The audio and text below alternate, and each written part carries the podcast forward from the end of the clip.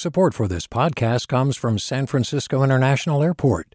At SFO, you can discover award winning flavors and unique shops all before takeoff. Learn more about what's at SFO at flysfo.com. Hi there, I'm Rund Abdelfatah from Throughline. If you're listening to this podcast, you know that KQED produces exceptional storytelling that keeps you informed, inspired, and entertained. Their podcasts cover issues from your neighborhood to the entire country and everything in between. Support this work today. You can help us continue to bring quality podcasts to your ears. Just head to donate.kqed.org slash podcast. That's donate.kqed.org slash podcast. From KQED. Just got to Clinton Park. I don't even think it's a park. I think it's just a street, which I didn't really know. So the boulders were on this street that I'm standing on right now, and now the boulders are gone. Two dozen boulders were placed on the sidewalk by neighbors who wanted to get rid of a homeless encampment in the San Francisco neighborhood. A lot of people hate these boulders, and they say they're not helping the problem, so they've been pushing them into the street. On Monday, the city of San Francisco removed the boulders from the neighborhood and said something else needs to be done. I'm Devin Katayama. Welcome to the Bay.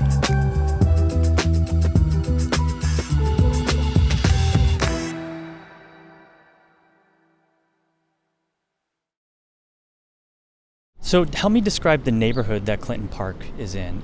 Yeah, well, it's it's it's kind of on the edge of a few neighborhoods, right? It's near the edge of the the Mission. It's near the edge of the Castro, Duboce. It's it's all these. It's like this intersection of neighborhoods.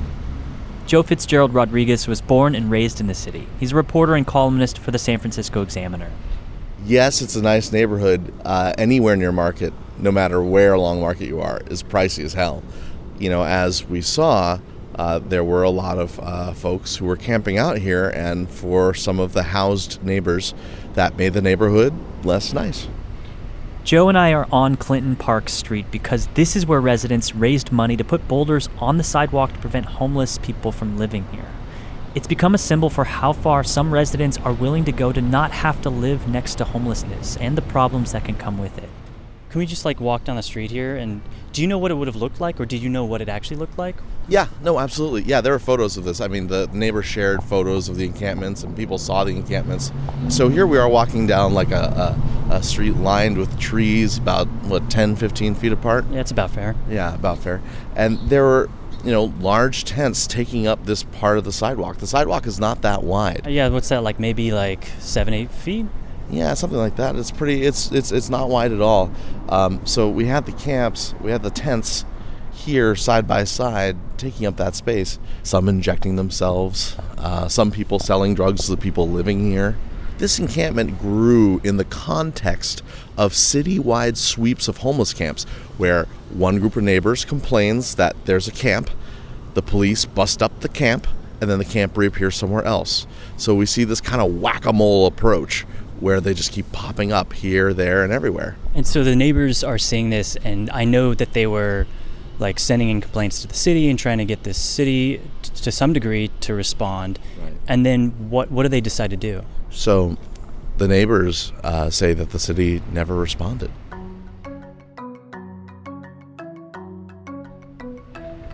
And so they decided that they would pool their money together and erect boulders in order to make sure that there was not enough space on the sidewalk for these camps to go up. And that was like a GoFundMe site? It was a GoFundMe, $3,900. About $4,000. Yeah, there were boulders from about the start at Market Street, yeah, all the way down to like this crest. After some back and forth of some people pushing the boulders off the sidewalk and the city putting them back on, the city came out on Monday with a tractor to remove the rocks, but not because they were illegal. And how were they allowed to do this? Like, can anybody buy boulders and put them on the sidewalk? What Director of Public Works Mohammed Nuru came out saying was, you know what? If there's consensus from property owners, this is perf- perfectly fine. And the reason why is because this space here, right between the trees where a parking meter might be or a bike rack, this is called the furniture zone.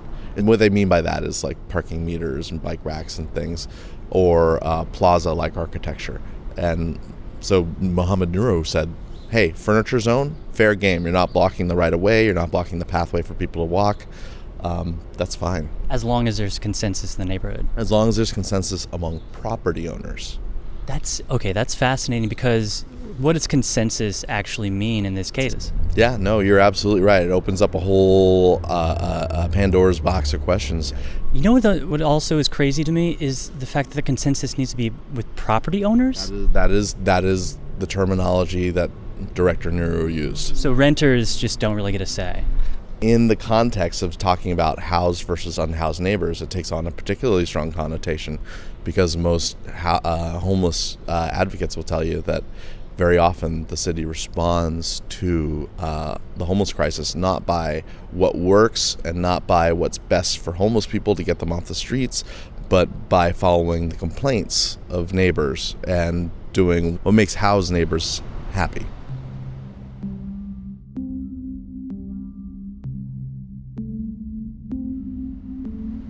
I'm just thinking of like the people who have the ability to know the law, to pool their money together, to do what what happened here are people who are kind of in a position to to do that. Like they have accessibility to I guess the city or just knowing the laws and that's that's a that's a nice position to be in, I guess.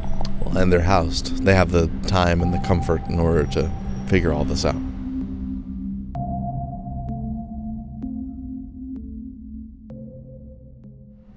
So obviously the story came out and it was a huge deal. Sure. For the people that you talk to who don't like the boulders, what are they saying about why they don't like them? People who don't like the boulders will tell you this is just the latest example of hostile architecture and uh, something that the city has long codified. I mean, the city itself, uh, Public Works, has bought its own boulders to fill in areas where there have been tent encampments under freeways. This is not new. They didn't get the idea from outer space. This is something that San Francisco Public Works has been doing for a long time. Tell me talk about hostile architecture because I, I've seen it before. It's like a bar that's on a bench that prevents you from lying down. Right, yeah. Hostile architecture is basically any architecture that prevents someone from sleeping or, or otherwise using architecture in a way that um, maybe a housed neighbor wouldn't, right? So, you know, for instance, at Salesforce Transit Center um, in South of Market, there's a long bench uh, right next to the transit center, but that bench slants downwards. Sure, you could sit down and eat your lunch, but can you lay down on it? No, you would roll right the heck off. You know, there are also um, some uh, parts on Market Street, uh, some buildings where in the doorways they have spikes. Spikes right. so people can't sleep. Right. It's uncomfortable. You lay down on those spikes, it hurts. Yeah, it's it's interesting because once you start noticing that kind of architecture, you you see it all over the place in San Francisco and, and around the Bay Area too. What other reasons are people saying they don't want the boulders here, other than like hostile architecture? I mean, just morally, I some advocates have said, and you know, I myself argued in my column, like if we're galvanizing neighbors to pool their money to do something about homelessness, why is the thing that we're pooling our money together for hostile architecture? Why is it not help for folks? I, I hear the counter argument, well, if you help people, more people will come, and that hasn't borne out. Every city has homelessness. Also, the thing that you just said that made me think was the fact that it was done with like a GoFundMe page, which traditionally or like uh, historically i feel like gofundme pages are communities coming together to support something positive right? Like somebody's art project or medical bills or something like that. You're smiling you're getting something out. Um, but this was like this was an example of a community coming together to basically kind of get rid of part of their community in the GoFundMe page, there's, you know, comments.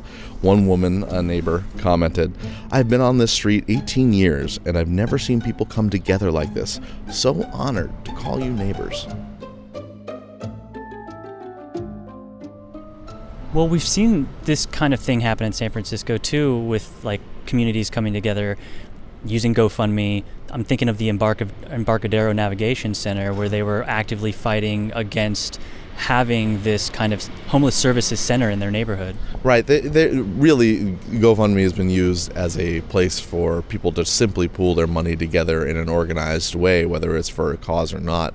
And that cause may simply be pushing out the homeless. And increasingly, we're seeing that happen. In fact, I mean, when I asked Director Nuru if, you know, since there was tacit approval on this street for boulders, uh, that meant approval on other streets. He said, hey, yeah, anyone comes to a consensus. If other streets want to do this, absolutely. The director of San Francisco Public Works told Joe that the problem with the boulders was that people were able to move them. They kept getting pushed into the street, which obviously is a problem for the city. So if people want the rocks on the sidewalk, which the city is okay with, then SF Public Works said maybe the boulders need to be bigger or heavier so they'll stay put. The city said that it will work with residents to find a more permanent solution. Just thinking about, like, what do you think this moment says about both the people who are so disgusted with the boulders, but then also the people who felt like boulders were the only way to address the problem that they see? I mean, it just shows our desperation. It shows our desperation and our and our inability to tackle things with big ideas.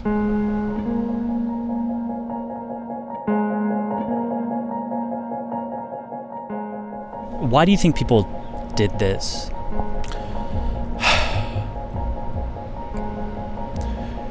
Individuals don't know how to deal with homelessness. The city can't even deal with homelessness.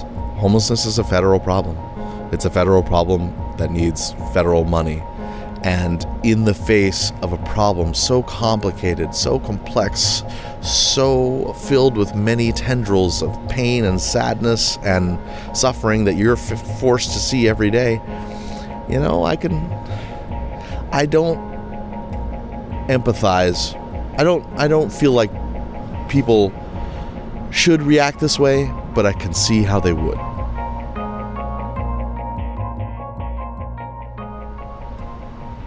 People were reaching out to me all weekend about this. Like my phone was lighting up like a Christmas tree from people who either felt really strongly that the people with the boulders needed to be defended, or that people with the boulders were horrible villains that needed to be, you know, uh, uh, lambasted. Um, and really, I mean, these problems are complicated. These problems are complex, and I think it's not a humane way to treat people. But I also get that people may not know what to do. The reason why this story got so much attention and the reason that it feels different is because it wasn't the city or some big company that put the boulders there. It was a group of residents. And I feel like it could have been a lot of neighborhoods in San Francisco. And right now, there's nothing keeping residents in other parts of the city from doing the same thing. I feel like a lot of you are going to have something to say about this story, so please hit us up on Twitter and let us know what you think. We're at the Bay KQED. And also, I want to say thanks to everyone who responded to our last episode about the controversial name of the Berkeley restaurant neighborhood. Bronwyn Ann, Kelly Pineapple One, and Mike La Riviere, we loved hearing from you on Twitter. Keep it coming, and thanks. Joe Fitzgerald Rodriguez is a reporter and columnist for the San Francisco Examiner. I'm Devin Katayama. That's it for the Bay. We'll talk to you Friday.